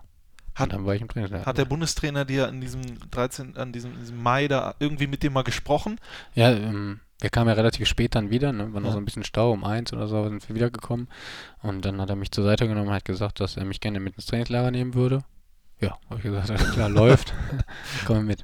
Äh, ja, nee, ich habe Urlaub eigentlich schon geplant, hast du gesagt. Das kann ich nicht. Ja, und dann äh, begann alles, WM 2014, Weltmeister und so weiter und so fort. Darüber wollen wir natürlich gleich äh, weitersprechen und danach dann auch natürlich noch über die aktuelle Zeit hier. Und du hast auch noch Projekte, Trixit und sowas. Alles noch hier im Fohlen-Podcast. Vorher machen wir aber wieder einen Musikwunsch von dir. Wen nehmen wir denn jetzt? Sammy oder Ja, ich würde sagen, den Sammy Deluxe, was Ja. Deutsches streichen wir mal ein. Superheld? Warum? Warum der Titel? Gefällt mir gut. Und mein bester Freund immer war sein Lieblingslied lange Zeit. Ähm, und deswegen habe ich das mit dem früher mit dem Auto gehört. Bin ich so ein bisschen Schulzeit, Jugend mit. Und deswegen finde ich ganz geil. Hören wir uns das mal an. Superheld von Sammy Deluxe. Ihr geht auf die Spotify-Playlist vom Fohlen Podcast und dann geht es hier gleich weiter mit Chris Kramer. Bis gleich. Hallo, hier ist Vincenzo Grifo und viel Spaß mit dem Fohlen-Podcast. Da sind wir wieder zurück beim Fohlen-Podcast. Bei mir ist immer noch Christoph Kramer und wir haben es ja gerade schon mal ein bisschen angesprochen. Die WM 2014, das wird etwas sein, das wird dich dein ganzes Leben lang begleiten. Äh, ist dir schon mal irgendwie der Gedanke gekommen, komm Jung, wer auch immer da vor dir gesessen hat, Journalist oder sonst irgendwas, ich muss jetzt hier nicht ständig über die Weltmeisterschaft reden oder ist das etwas, worüber du gerne redest? Ich rede schon gerne darüber, ne, weil es gibt jetzt Schlechteres, als mit dem WM-Finale oder mit einer Weltmeisterschaft in Verbindung gebracht zu werden. Äh, von daher, ähm, ja, gibt es für mich sicherlich schlimmere Fragen als die, aber ähm, sagen wir mal so, es wird nichts Neues mehr zu dem Thema geben, nicht was alle Leute schon gehört haben und von daher ist es wahrscheinlich irgendwann dann ein bisschen abgestimmt und uninteressant, aber jetzt, ich finde es nicht schlimm, über einen WM-Titel zu reden. Das ist ja schön, wie du das Gespräch jetzt hier einleitest. Mhm. Also ab sofort wird es uninteressant. Nein, äh, bevor wir gleich mal ein bisschen chronologisch werden, äh, eine Frage. Stellst du dir manchmal die Frage, was wäre, wenn? Was wäre, wenn du nicht von Ezequiel Garay da den Check bekommen hättest? Habe ich mir schon mal gestellt, aber dann habe ich mir relativ schnell ähm, beantwortet, so haben wir ja schon mal drüber geredet, äh, dass ähm, an so einem Tag wie diesem, ähm, da kann ich mir eigentlich nicht die Frage stellen, was wäre wenn, weil da ist alles so perfekt gelaufen, besser kann es nicht laufen. Ich möchte mir auch gar nicht vorstellen, was wäre gewesen, wenn, von daher, ähm, ja, die Frage stellt sich ja nicht, stellt sich vielleicht so ein bisschen, aber ich persönlich ähm, habe nie darüber nachgedacht. Äh, wir hatten es vorhin schon mal ein bisschen angesprochen. Du hast dein Länderspieldebüt äh, gegen Polen äh, gegeben in Hamburg und warst dann auf einmal im WM-Kader. Äh, und hast ja auch schon besprochen, wie du dich danach gefühlt hast. Hast du gedacht, so, dann fahre ich jetzt mal hier mit, ohne große Ambitionen? Also hast du damit gerechnet, irgendwie zum Einsatz zu kommen? Nee, also gar nicht. Also als ich im Flieger saß, konnte ich es auch noch nicht richtig glauben. Ne? Ich habe dann war ja mit so ein paar anderen Überraschungskandidaten, jetzt zum Beispiel Ginter, ähm, war ich ja dabei und wir haben uns angeguckt und äh, ja, wir kamen aus dem Grinsen eigentlich gar nicht mal raus. Und dann waren wir 50 Tage in Brasilien, das war alles wie ein großer Traum. Jeder Tag war super, es hat die Sonne geschienen, wir haben lecker gegessen, lecker getrunken. Äh, das war wirklich, also eine die schönste Zeit meines Lebens, diese 50 Tage. Natürlich auch gekrönt mit dem Abschluss, das darf man auch nicht vergessen. Aber ähm, trotzdem, diese Zeit war so intensiv und so schön und äh, da warst du einfach nur glücklich, bist immer mit dem Strahlen aufgewacht, eingeschlafen. Das war echt. Äh, wie Klassenfahrt. Ganz, ja, das war ja. super. Und äh, natürlich jetzt zum rein sportlichen. Klar hat man mal irgendwann gehofft, so hoffentlich ist mal ein Spiel in der Vorrunde entschieden und dann bringt er dich, ähm, damit er auch mal zum Spielen kommt. Aber so richtig daran gedacht, dass du mal spielst, habe ich jetzt nicht. Und vor allem in der Vorrunde sind wir nicht zum Zug gekommen. Oder bin ich nicht zum Zug gekommen, da habe ich mir gedacht, so jetzt werden die Spiele auch nicht mehr, nicht mehr weniger knapp und äh, ja, dann bin ich im Achtelfinale in der Verlängerung bin ich reingekommen, im Viertelfinale gegen Frankreich und dann halt das WM-Finale. Und ja. von daher, das war natürlich dann mit drei Einsätzen bei so einer WM war natürlich für mich, äh, ja, also unerwartet überragend. Deine Eltern haben sich dann auch eine Reise gebucht und sind dann nach, dem, nach der Gruppe äh, sind die gekommen und die hatten, glaube ich, auch nicht viel Hoffnung, dass sie dich da spielen sehen, ne? Nee, ähm, Papa ist nur zum Finale gekommen, Mama okay. war seit dem Achtelfinale, glaube ich, da. Und äh, ja, für die war es natürlich auch eine, einfach eine, eine schöne Zeit. Ne? Wir waren in, auch in einem tollen Hotel und äh, konnten sich Brasilien so nebenbei ein bisschen angucken, dann immer die Spiele sehen. Das ist natürlich dann auch ein Erlebnis für sich bei so einer Weltmeisterschaft, gerade so das Halbfinale gegen Brasilien, dann natürlich das Finale. Das sind dann so ganz, von der Stimmung her auch ganz, ganz krasse Spiele gewesen und äh, von daher rundum alles perfekt.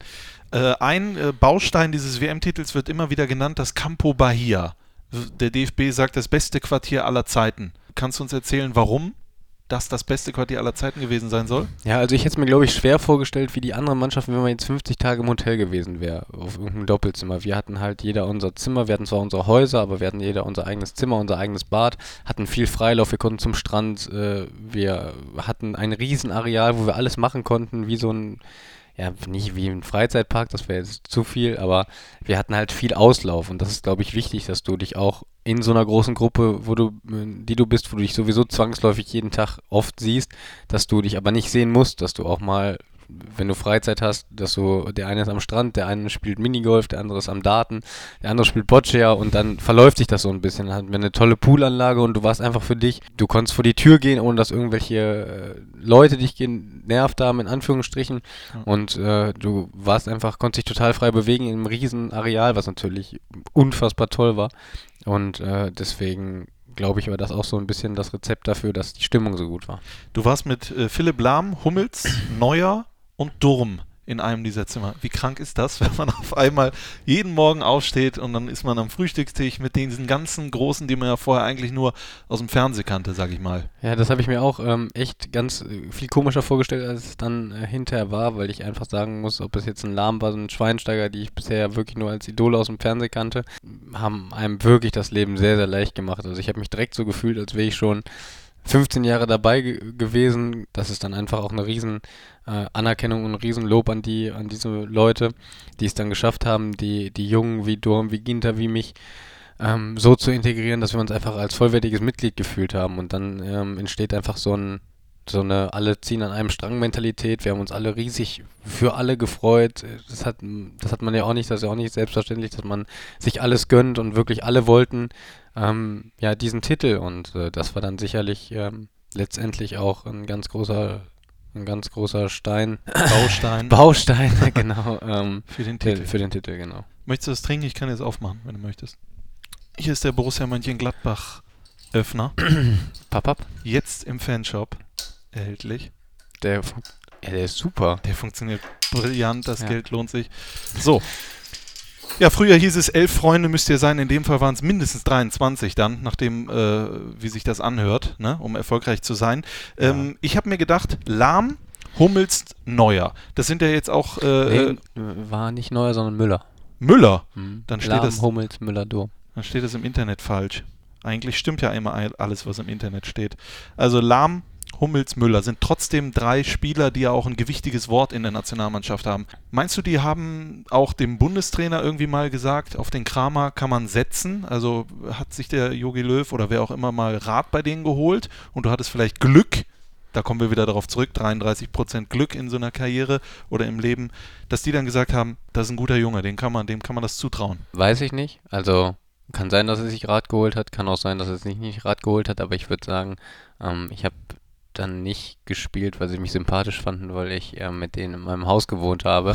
äh, aber also ich weiß nicht, ob er sich Rat geholt hat, aber ich glaube, dass ich ähm, einfach während der Zeit ein ganz großes Vertrauen gespürt habe, was nicht nur verbal war, sondern was dann hinterher auch, also man hätte ja im Finale auch anders aufstellen können, äh, wo Kidira aufgefallen ist, äh, ausgefallen ist, man hätte auch jeden anderen bringen können und die Mannschaft umstellen können, also man hätte Lahm wieder in die Mitte ziehen können. Und ähm, ja, dieses Vertrauen, was ich die ganze Zeit gespürt habe, das dann in so einem wichtigen Spiel dann so zu zeigen, das ähm, rechne ich ihm für immer halt hoch, sehr hoch an als er dich dann gebracht hat, also wir hat, du hast es ja schon angesprochen, in den Gruppenspielen hast du äh, keine Sekunde gespielt, aber dann im Achtelfinale 109. Minute für Schweinsteiger gekommen gegen Algerien. Das war ja auch ein äh, sehr schwieriges Spiel. Götze hat er ja im Finale gesagt, angeblich zeigt der Welt, dass du besser bist als Messi. Hat er dir das auch irgendwie erzählt in dem Moment? Ja, er hat sich verkniffen, dass ich der Welt zeigen soll, dass ich besser bin als Messi.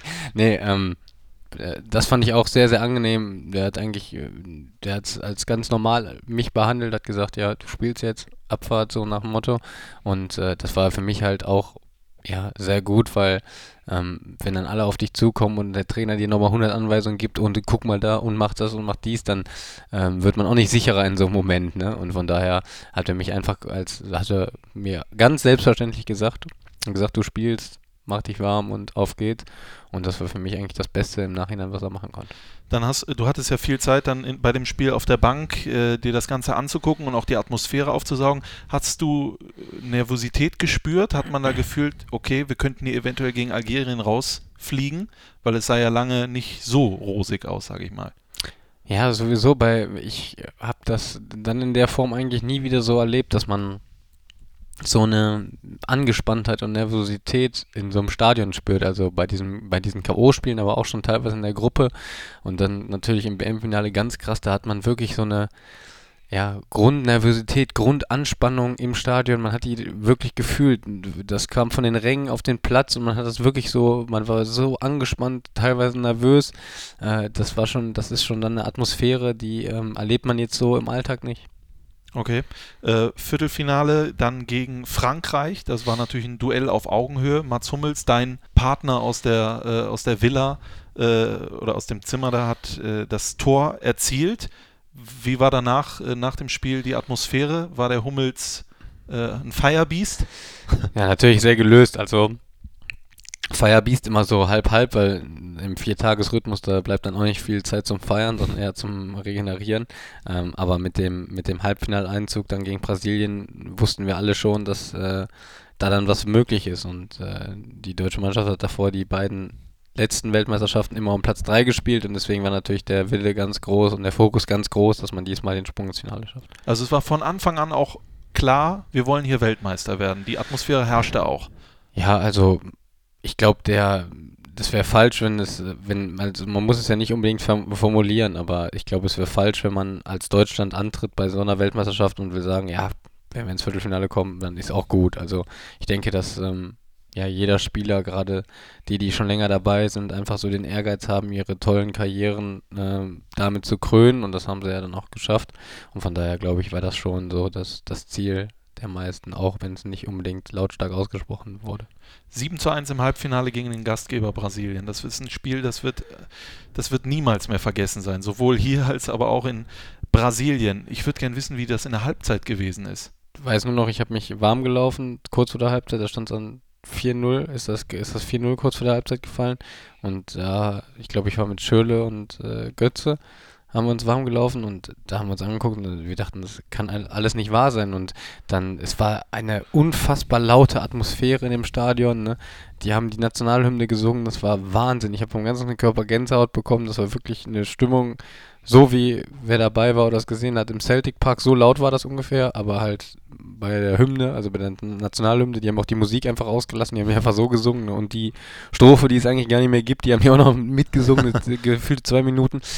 Und äh, wie laut das war. Und dann ist das ganze Stadion einfach so leise geworden. Und du hast diesen kleinen deutschen Block einfach nur noch gehört, wie die unsere Hymne gesungen haben. Und das war, äh, ja, die ganz, das ganz krasse Gegenteil binnen weniger Minuten, wie so ein ganzes Stadion oder fast eine ganze Nation gefühlt, wie einfach verstummt. Man hört ja immer, dass die Mannschaft dann von sich aus selber gesagt hat, wir wollen jetzt versuchen, die Brasilianer hier nicht zu, ja, zu sehr abzuschießen, beziehungsweise vor dem eigenen Publikum mit so einer äh, unfassbaren Niederlage nach Hause fahren zu lassen. War das so oder wird das danach nur suggeriert? Ja, nee, ich glaube einfach, dass es äh, darum ging, dass man den Gegner nicht vorführt. Also wenn man irgendwann 5-0 in der Halbzeit führt, ähm, dann neigt vielleicht der eine oder andere auch mal dazu, mal den Gegner so zu verarschen und das, äh, da sind dann, da waren wir dann alle Sportsmänner genug, um das halt nicht zu tun, dass man da nichts schenkt bei einer Weltmeisterschaft im Halbfinale und dass man auch noch das eine oder andere Tor erzielen will, das ist ganz klar, aber dass man den Gegner natürlich nicht verarscht, äh, das ist einfach nur fair und sehr sportlich und da denke ich, ähm, haben wir uns sehr, alle sehr, sehr gut verhalten. Auf jeden Fall. Ich glaube, da wurden auch viele Sympathien gewonnen Ja. in der Welt und auch bei den Brasilianern. Dann stand, äh, stand es nach dem 7-1 natürlich fest, das WM-Finale äh, wurde erreicht. In Brasilien noch nie hat eine europäische Mannschaft in Südamerika den Titel geholt. Ähm, nach so einem 7 zu 1 gegen den Gastgeber, war es da die erste Aufgabe vom Trainerteam zu sagen, und jetzt beruhigen wir uns alle? Oder hat, äh, hat Jogi Löw und sein Team gesagt, komm, jetzt auf dieser Euphoriewelle, da machen wir weiter? Ja, wir wussten natürlich, dass wir in der Lage sind, Argentinien zu schlagen ähm, und dass wir eine ähnliche Leistung brauchen wie im Halbfinale. Aber natürlich wurde es ein ganz anderes Spiel. Also das konnte man nicht, nicht wirklich vergleichen, nur weil es Nachbarländer sind. Äh, und von daher haben wir uns auf jede, auf das äh, Finale natürlich genauso vorbereitet wie auf die anderen Spiele auch, halt hochprofessionell. Und das am Ende dann natürlich geklappt hat, das war ja vor allen Dingen, weil dann die Stimmung so gekippt ist, dass die ganzen Brasilianer auch für uns waren, Mhm. weil die wollten halt nicht, dass Argentinien in ihrem Land Weltmeister wird und von daher, ähm, ja, hat es alles ganz gut geklappt. Hattest du Angst, dass es nicht klappt? Weil du gedacht hast, wie ich zum Beispiel als Fan, die haben ihr ganzes Pulver jetzt verschossen und jetzt auf einmal, das ist ja sehr oft, auf einmal gewinnt ein Team 6-7-0 und im nächsten Spiel läuft da nicht mehr so viel. Ich weiß gar nicht mehr, was ich gedacht habe. Ich habe eher, glaube ich, ich hatte keine Angst, dass wir es nicht werden, sondern ich habe so gehofft und gebetet, dass wir es werden. Ähm, ich weiß noch, die, den Tag davor oder der Tag selber, ich habe so oft äh, hochgeguckt und habe einfach nur gebetet, bitte lass uns dieses Ding gewinnen. Und äh, ja, hat dann zum Glück geklappt. Also Angst äh, hatte ich nicht, aber ich habe äh, schon mal öfter mal in Richtung Himmel geguckt. Hat ja auch Gott sei Dank funktioniert. Wann hat sich herauskristallisiert, dass du spielst, von Beginn an? Mm, Ja, so zehn Minuten vor An Anpfiff. Zehn Minuten vor Anpfiff.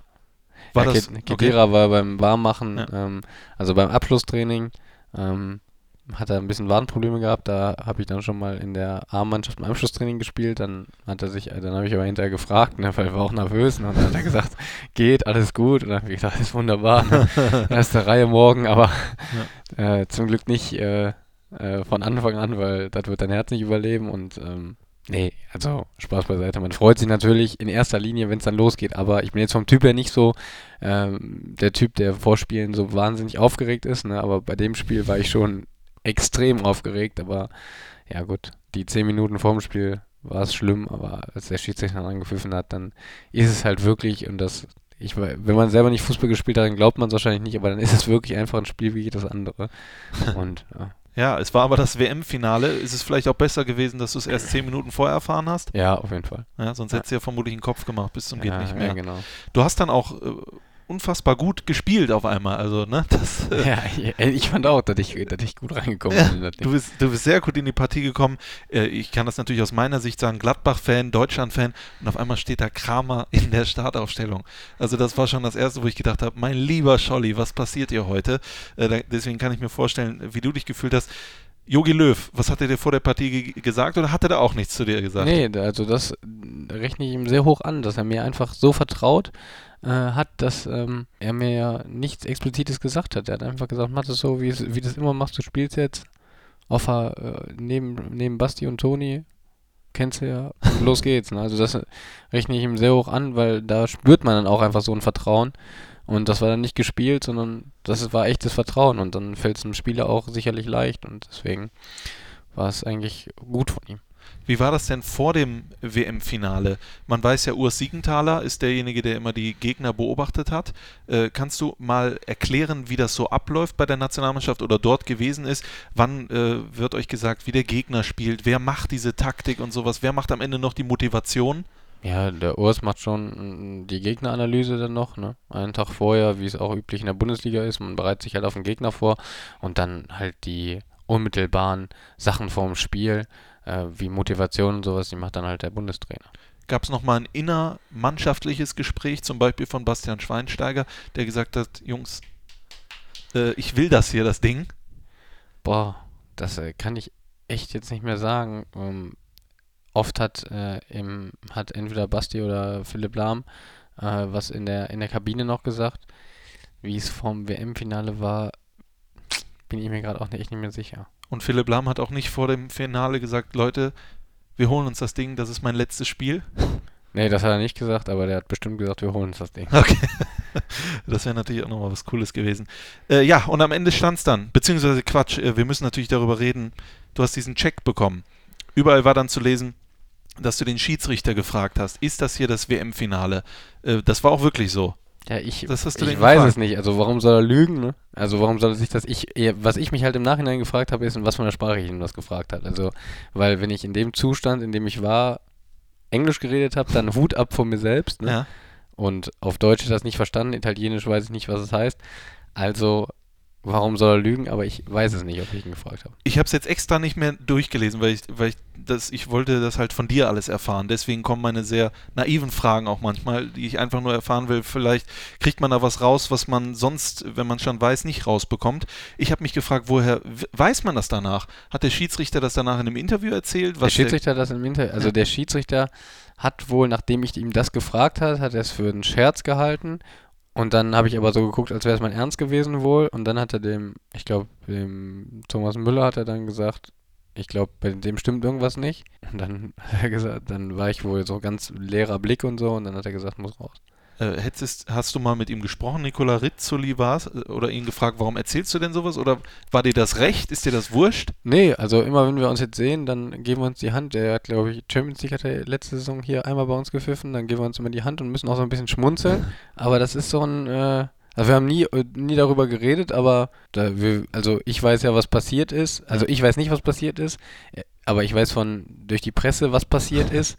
Und dann guckt man sich an, muss so ein bisschen lachen und dann geht man auf den Platz. Das ist dir auch egal, dass es auf Ewigkeit bestehen, be Bestand hat, dass da steht, Ja. Kramer hat gefragt, ist das hier das WM-Finale? Ja, also ich, wenn ich jetzt sage, wenn ich, äh, wenn er jetzt sagt, das stimmt doch nicht, oder ich sage, das stimmt doch nicht, ja, dann wäre wär er noch dümmer. Ist auch eine schöne Geschichte, muss man ja wirklich sagen. Wie war das, der Moment, als dir klar war, ich bin Weltmeister? Ja, der, der, den Moment, den, den gab es erst lange danach. Also es war einfach, ähm, ich bin jetzt so vom Typ her nicht, glaube ich nicht so der Typ, wo ich sage, ich brauche mal lange, um zu wissen, dass was passiert, also dass, dass ich was realisiere. Aber in dem Fall war es wirklich so, dass ich echt lange gebraucht habe, um zu checken, boah, krass, das war jetzt einfach mal Weltmeisterschaft und du bist Weltmeister, hast gespielt und so. Das war einfach so eine tolle Erfahrung für mich und ähm, ich bin sehr dankbar und stolz, dass das alles so geklappt hat, aber das hat echt gedauert, bis ich das so richtig realisiert habe. Kannst du das beziffern? Wie lange das? Ich meine, es gab danach, ich weiß nicht, in wie viele goldene Bücher du dich hast eintragen müssen. Du hast so viele Ehrungen bekommen, du hast so viele Interviews geführt. Zwei Jahre. Zwei Jahre. Ja, also bis du das so komplett alles aufgearbeitet hast und einfach nicht mehr daran gedacht hast, boah, ist das wirklich passiert und hast so noch eine Gänsehaut bekommen, so eine innere, wie als wenn man sich erschreckt und hast gedacht, boah, krass, was da passiert ist und dann hast du in der Brust so ein Kribbeln gespürt, das hat bestimmt zwei Jahre gedauert. Hat dich das verändert? Nee, das, das jetzt nicht. Also danach habe ich, ähm, hatte mein, mein Wort so ein bisschen mehr eine Gewichtung. Ne? Da habe ich dann viele Interviews gegeben. Ähm, ich bin froh, dass ich äh, das alles so gesagt habe, auch wenn vielleicht ein bisschen mal das ein oder andere Wort falsch war oder äh, wenn ich auch mal das ein oder andere Interview zu viel gegeben habe. Wobei ich sage, dass ich im, im Alter von 23 sehr, sehr froh bin und war, diese Erfahrung gemacht zu haben, weil ich einfach nochmal eine ganz andere Seite von vielen Menschen oder von Menschen allgemein kennengelernt habe, die sehr lehrreich für mich war. Und die Erfahrung hätte ich wahrscheinlich so nie machen können. Und deswegen na, bin ich sehr, sehr froh, dass alles so gekommen ist, wie es ist, auch wenn es dann mal die eine oder andere negative Schlagzeile gab, die gehört zu jungen Menschen sowieso hundertprozentig dazu. Und daraus kann man sehr viel ziehen und lernen und mitnehmen für die Zukunft. Und deswegen bin ich sehr froh, dass äh, auch das so gekommen ist, wie es war. Ich habe äh, das natürlich mir alles durchgelesen und einmal stand, die Art, wie sich Kramer im Moment darstellt, hätte ihm damals Probleme bereitet. Er macht nicht mehr die entscheidenden Meter nach hinten. hat Berti Vogts gesagt. Ja, das damals. ist kompletter Wahnsinn. Kompletter Wahnsinn. Okay. Äh, Ich bin irgendwann, ich hatte einen Durchschnitt von 13,01 in der einen Saison und dann hatte ich einen von 12,95 oder so, also bin 60 Meter im Spiel weniger gelaufen im Durchschnitt. Ja, so eine Aussage ist Wahnsinn, ehrlich. Hattet ihr mal die Möglichkeit, darüber zu sprechen? Hey, ist ja auch okay, also ich bin da auch kein böse oder nachtragend oder sowas. Ich ähm, habe dann da auch mal was zu gesagt. Ich äh, respektiere ihn, hat eine tolle Karriere hingelegt, auch als Bundestrainer dann äh, seine Verdienste mh, gehabt. Bringt für mich aber nichts, äh, darüber zu reden, weil, ja, wie gesagt, ist für mich eine nicht ernstzunehmende Wahnsinnsaussage. Okay. Eine Aussage, die ich noch gelesen habe, war vom Mitläufer zum Millionenmann. Also es wurde suggeriert oder es wurde rausgezogen, dass du einer derjenigen bist, der diese diesen WM-Titel am meisten etwas gebracht hat. Äh, Inwiefern kann man das mutmaßen? Vielleicht, weil ich ähm, mit der Unbekannteste war und durch die Geschichte einfach sehr, sehr bekannt war medial. Das würde ich jetzt daraus, daraus ziehen. Also ich glaube, dass es mich sportlich auch sehr weitergebracht hat. Aber vor allen Dingen war die Zeit einfach ähm, menschlich für mich sehr, sehr gut und sehr lehrreich und habe ich viel rausgezogen. Und ähm, ja, die mh, Aussage kommt wahrscheinlich so, weil jetzt zum Beispiel Schweinsteiger oder Lahm, den hat die WM wahrscheinlich das gleiche gebracht wie mir, aber die waren halt schon vorher äh, sehr, sehr bekannt und die sind dadurch jetzt nicht unheimlich bekannter geworden, aber ich bin halt äh, durch die WM ja, bekannt geworden, weil ich vorher einfach ein, ein Jahr vorher habe ich halt zweite Liga gespielt, deswegen ging das bei mir einfach sehr schnell und war für mich halt ein, von der Bekannt vom Bekanntheitsgrad ähm, ja eine Riesennummer. Hat dich das nicht auch irgendwann mal überfordert irgendwie? Hast du mal mit jemandem gesprochen? Ich meine, hier im Haus ist ja zum Beispiel Rainer Bonhoff Weltmeister, der weiß, wie das ist. Und der hat ja auch, glaube ich, gesagt, dass er damals auch Flausen im Kopf hatte danach und ihn seine Frau da runterholen musste. Ja, ich habe auch mit äh, Rainer Bonhoff äh, drüber gesprochen. Ich finde sowieso, dass er sowieso zu vielen Sachen einfach eine sehr gute Meinung hat. Klar tauscht man sich da auch einfach aus, aber ich glaube, als junger Mensch muss man da einfach seine eigenen Erfahrungen machen, auch mal äh, Flausen im Kopf haben, auch mal Scheiße bauen. Das gehört einfach dazu. Auch dann die Konsequenzen daraus äh, nehmen und äh, sehen. Und äh, ja, das gehört einfach voll dazu, zu jedem jungen Menschen. Und also wie gesagt, mich jetzt auch deutlich schlimmer treffen können. Definitiv. Ähm, nach der Weltmeisterschaft warst du dann noch, glaube ich, in drei von sechs Spielen sogar von Beginn an bei der Nationalmannschaft. Äh, letztes Spiel allerdings, 29. März 2016 gegen Italien, wurdest du eingewechselt, 90. Minute, aber nicht für die Europameisterschaft äh, nominiert. War das für dich ein Schlag, ein Schock? Hast du damit gerechnet? Mm, ja, ich habe damit gerechnet. Weißt du warum? Mm, Ja, also er hat sich einfach für, für andere Spieler entschieden. Ich meine, auf der 6 ist ein riesen Pool an, an Spielern. Ich hatte da jetzt vielleicht nicht meine beste Saison in Leverkusen. Und Aber ähm, du warst ja Weltmeister, also ja gut, den aber Vorteil. ja, Oder zählt aber das nicht mehr im ja, Fußball dann? Den, den Titel hast du für immer, aber in dem schnelllebigen Geschäft kannst du jetzt heute auch nichts mehr sportlich davon kaufen, sozusagen. Ähm, ja, also ich äh, habe die Entscheidung voll akzeptiert, äh, konnte sie auch ein Stück weit nachvollziehen und für mich kam es nicht so überraschend wie für viele Zeitungen. Du hast gesagt, es fiel dir aber schwer, dann bei der Europameisterschaft erstmal mitzufiebern. Das kam dann im Viertelfinale, glaube ich, erst so richtig. Ja, ich habe mich einfach, ähm, ich habe ich es gehofft, dass ich wieder so, weil früher bei WM oder EM war ich so ein riesen Deutschland-Fan und wenn du dann mal dabei warst und dann nicht dabei bist, dann bist du natürlich irgendwo enttäuscht, dass du nicht dabei bist und dann habe ich so ein bisschen Angst davor gehabt, dass ich nicht mehr so Deutschland-Fan sein kann, aber ich war froh dann mit der, spätestens mit der Partie gegen Italien, dass ich dann doch wieder mitfieber und äh, Deutschland die Daumen drücken kann und wieder so wie früher. Das war ein wunderschönes Erlebnis, wieder mit Freunden so WM oder EM halt zu gucken und ähm, ja, es war für mich auch äh, gut und auch ein Stück weit wichtig zu sehen, dass äh, nicht die Übertäuschung, nicht die Enttäuschung überwiegt, sondern einfach so das, das Mitfiebern wieder da ist. Ich weiß ja, wie das so oft ist äh, bei Zeitungen und so weiter und so fort. Man fragt ja immer, hoffst du denn nochmal dabei zu sein? Wann war der letzte Kontakt und so weiter und so fort? Das kann ich dich jetzt auch fragen. Die Antwort ist immer die gleiche. Ja, Klar ist es theoretisch.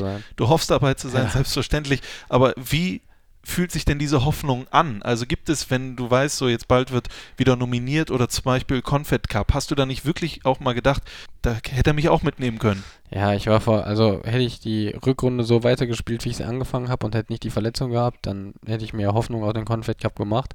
So war ich dann, war ich dann vor dem Confed Cup sieben Wochen raus, bin dann erst wieder die letzten drei Spiele so halb eingestiegen und da war es dann klar, dass ich nicht dabei bin. Ähm, ja, die, die Hoffnung ist natürlich immer da, aber sie ist nicht in meinem Kopf jetzt präsent. Ich konzentriere mich voll auf Borussia, das ist mein, äh, meine Liebe, mein Geschäft und ähm, da möchte ich einfach äh, Gas für geben, alles für geben, dass wir eine erfolgreiche Saison spielen. Und wie gesagt, planen kann man sowieso nichts. Der Fußball, der ist so schnell und es passiert so viel. Von daher, also da bin ich ganz, ganz, ganz entspannt. Dann wollen wir das Thema äh, beschließen und reden jetzt gleich über was, äh, wo ich mal sehr äh, interessiert bin, was du da alles zu sagen hast. Das äh, Stichwort ist Trixit. Mhm. Da können wir gleich mal drüber sprechen und über noch zwei, drei andere Sachen. Und äh, jetzt hören wir aber erstmal den dritten und letzten Song. Dazu musst du noch kurz was sagen. Ja. Äh, Calvin Jones, Call You Home Akustikversion. Äh, warum dieses Lied? Ein sehr schönes Lied. Call You Home ist natürlich auch so ein bisschen, ja, also ich kann nicht so gut Englisch, aber äh, ich verstehe es ganz gut. Ich rufe dich zu Hause an. Genau. Und äh, ja, das ist einfach so, wir werden es ja jetzt hören, da entspannt man so ein bisschen bei. Aber wir müssen halt auch die Akustikversion nehmen. ne? Okay, also dann, die packen wir jetzt rein in die. Spotify-Playlist vom Fohlen-Podcast. Ihr hört rein und dann geht's gleich zum letzten Teil des Fohlen-Podcasts mit Chris Kramer. Bis gleich. Hallo, ich bin Christopher Heimeroth und ihr hört den Fohlen-Podcast. Viel Spaß dabei. Der Fohlen-Podcast mit Christoph Kramer, der letzte Teil. Wir haben jetzt schon einiges über dich erfahren. Auch Dinge, die man vorher noch nicht wusste, äh, behaupte ich jetzt einfach mal. Jetzt aber etwas, ähm, glaube ich, wo neben Gladbach und Herzblut auch dein Herzblut, oder wie sagt man, dein Herz dran hängt. Trixit. Jetzt sagen sich viele zu Hause, äh, what, äh, was ist das? Trixit, erklär uns das mal. Hm, Ja, das ist so ein bisschen, ich probiere mich auch ab und zu mal als Unternehmer und das ist so ein bisschen, hm, ja, die Bundesjugendspiele in cool gemacht. Also, weil früher war es ja so, Bundesjugendspiele kann jeder was mit verbinden, war aber nur einmal werfen, einmal springen, einmal laufen, langlaufen und dann war es fertig und wir haben es jetzt halt so ein bisschen aufgepeppt, dass es noch verschiedene Ballsportarten dazu gibt, also wie Volleyball, wie ähm, Fußball, wie Hockey, ähm, wie Menschenkicker und das ist dann in so Luftkissen-Design und dann ist das so ein richtiges Sportevent, äh, wo aber die Bundesjugendspiele integriert sind. Also wir haben die Lizenz für die Bundesjugendspiele bekommen und ähm, ja, da gehen wir halt an Schulen und Vereinen und äh, wer spielen will, der kann es gerne spielen. Wir hatten eine lange Testphase, äh, das gibt es seit vier Jahren, unser Projekt. Jetzt können wir es wärmstens empfehlen und äh, sind jetzt gerade so ein bisschen am Vertrie Vertrieb dran. Wie kommt man denn auf die Idee? Ja, ich habe mir mit meinem besten Freund, mit dem ich zusammen gewohnt habe in Bochum, habe ich mir immer so überlegt, was man neben dem Fußball noch machen kann. Und äh, ja, wir haben jetzt nicht so, glaube ich, nicht das Know-how für irgendwas anderes, außer was mit Bewegung, was mit Sport zu tun hat.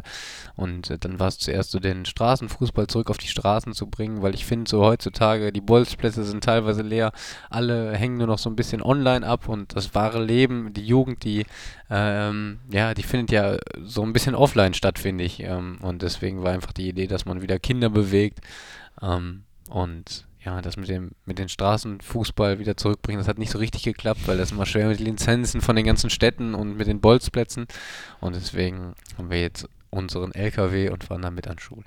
Und äh, die Schulen, erklär uns das mal, die können sich bei, die melden sich bei dir oder meldet ihr euch bei den Schulen oder wie läuft das ab? Sowohl als auch, also uns rufen Schulen an, die das schon mal gelesen haben oder gehört haben, aber wir fahren auch die Schulen ab und machen Vertrieb an den Schulen und stellen das Projekt vor und dann kann man sozusagen buchen.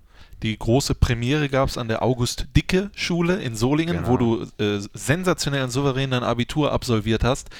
Äh, 3,6, das ist öffentlich äh, und ich hatte 3,7. Schau, was aus uns geworden ist. Oh, Ja. wait, du bist der Einzige, den ich kenne, der schlechter war. Siehst du mal. Aber Und- drei, äh, weil das ist echt schon schwer, 3,6 hinzubekommen. ne? Ich hatte überall eine 4 und in Sport halt eine 1.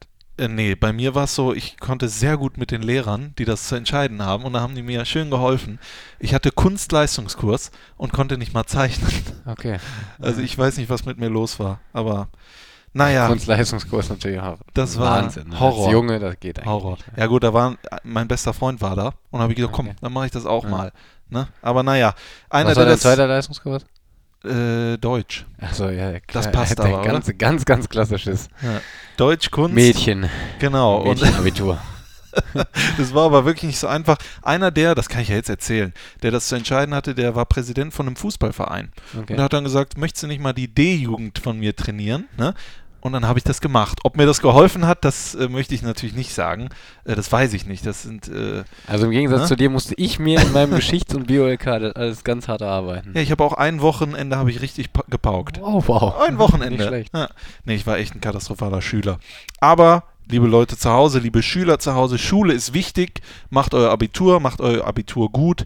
Äh, das braucht ihr. Absolut. Äh, außer ihr könnt gut Fußball spielen. Und das selbst aber auch man. Selbst Sehr da viel braucht Glück. man sehr, sehr viel Glück. Ja, äh, zurückerinnern kann ich mich natürlich auch an die Bundesjugendspiele. Bekommt man dann also auch bei Trixit Teilnehmerurkunde, Ehrenurkunde und so weiter und so fort? Alles, ja. Ist alles mit drin. Programm, ja. Komplettprogramm. Wir waren ja bei der Premiere in Solingen, hast du das gemacht. Das ist, natürlich nicht zufällig gewesen. Wie gesagt, du hast dein Abitur dort absolviert. Wie war das da mit den Kiddies? Du hast ja sogar mitgespielt und sowas. Ja, super. Also wir hatten das auch schon in der Testphase mh, mit ein paar anderen Schulen schon vorher, aber halt nicht öffentlich. In Solingen haben wir da ein bisschen die Werbetrommel gerührt. Und es kommt einfach so super an, wenn man sieht, wie, wie die Kinder in Bewegung sind, wie viel Spaß die einfach haben. Das spricht ja dann für sich. Die Organisation hat gepasst und von daher, das ist schon echt eine, eine runde Sache.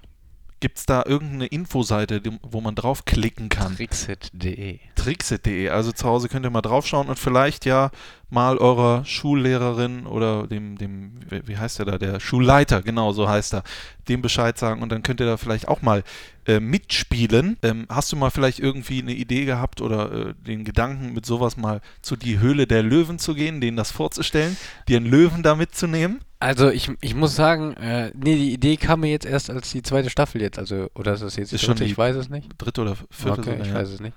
Äh, als ich das jetzt gesehen habe, habe ich gedacht, boah, da können wir eigentlich auch mal hingehen, hätte ich auch Spaß dran, aber die Idee kam mir eigentlich nicht. aber vielleicht noch die ein oder andere Start-up-Idee im Hinterkopf, vielleicht so mal mit Joko Winterscheid gesprochen, der ist da ja auch sehr bekannt für. Ja, ich bin generell sehr, sehr offen dafür, ne? Äh, weil ich viele Sachen auch einfach interessant finde, wobei ich sage, ich habe das jetzt bei Trixit gemerkt, wo ich das mit meinen ähm, besten Freunden eigentlich mache und äh, da bin ich dann so komplett im Hintergrund und kann mich da raushalten, weil es einfach ein großes Vertrauensverhältnis ist. Aber es ist dann auch schon, ähm, wenn es kein Vertrauensverhältnis wäre, wäre es sehr viel Arbeit und die Arbeit kann ich nicht leisten und möchte ich auch nicht leisten, weil äh, dafür macht mir einfach Fußball zu viel Spaß und nimmt mich zu viel ein. Und ich finde es auch gut, dass es mich so einnimmt. Und deswegen ähm, ja, kann ich mir jetzt in meiner aktiven Karriere nicht vorstellen, mit in Anführungsstrichen Fremden äh, da sowas zu unterstützen, weil da muss man doch wieder irgendwie kontrollieren und viel damit sp- viel reden und sowas und das da habe ich nicht die Zeit zu und auch keine Lust. Es kann aber vielleicht mal sein, dass du Zeit hast und dann bei so einem Trixit-Event mal vorbeischaust. Das auf jeden Fall. Das wäre doch was. Vorhin haben wir ja ganz kurz zum Schluss natürlich noch, ähm, um da, die Klammer zu schließen. Die Klammer. Um die Klammer zu schließen, hatten wir ja vorhin gesagt, bis 2014.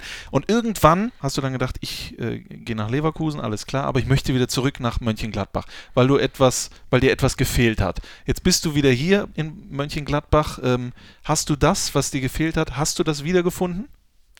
Auf jeden Fall. Also man merkt ja immer, erst wenn man weg ist, was man wirklich daran hatte, das muss man wahrscheinlich auch die Erfahrung machen. Ich war jetzt einmal weg, deswegen muss ich auch nicht nochmal weg. Ähm, aber absolut, also es war in Leverkusen nicht schlecht, sogar auch gut für mich.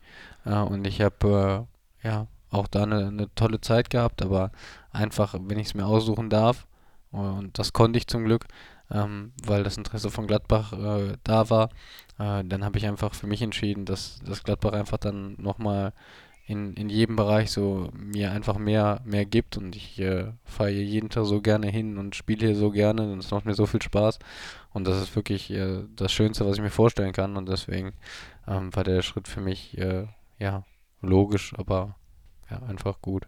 Was ist denn, wenn Real Madrid ernst gemacht hätte?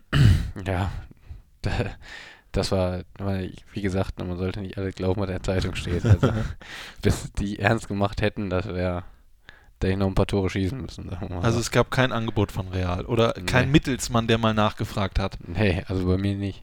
Bei dir nicht. Nee, Okay, also das bei heißt- der bei der Bild, äh, die haben immer Mittelsmänner, die fragen da immer nach, das weiß ich, aber ähm, nee, also jetzt Spaß beiseite, gab's nicht. Das heißt auf ewig Borussia. Auf jeden Fall. Das würde uns alle freuen. Das war's. Ja. Chris. Super. War doch toll, oder? Hat doch Spaß gemacht. Ja, ich bin ein Kurzweilig. riesen Podcast-Fan. Weißt du denn, wie du das auf deinem iPhone runterlädst und so weiter und so nee, aber fort? zeigst mir das gleich und dann. Zeige ich dir. Und ihr zu Hause, ihr wisst das natürlich mittlerweile auch. Ansonsten könnt ihr in den Podcast iTunes Store und könnt ihr euch da schön den Fohlen-Podcast abonnieren. Ihr dürft auch gerne mal eine Bewertung hinterlassen, einen Kommentar schreiben. Vielleicht macht das der Chris Kramer ja auch noch. und gibt fünf Sterne. Da würden wir uns alle sehr drüber freuen. Ansonsten danke ich dir, dass du hier gewesen bist. Ihr könnt Ja, jetzt einfach nochmal in äh, ganzer Ruhe auf die Spotify-Playlist vom Fohlen-Podcast Do You Remember Jay Sean, Superheld Sammy Deluxe und Call You Home Akustikversion Oh ja. von Calvin Jones. Das war der Fohlen-Podcast Nummer 4. Wir hören uns alle wieder, wenn es gut läuft, äh, in 14 Tagen. Und dazwischen haben wir unter anderem gegen Hannover drei Punkte geholt. Ist doch so, oder? Perfekt. So, machen sieht's aus. Alles klar. Bis dahin. Haut rein. Auf Wiederhören. Tschüss. Hallo, hier ist Dirk Bremser. Das hat Spaß gemacht, oder? Bis zum nächsten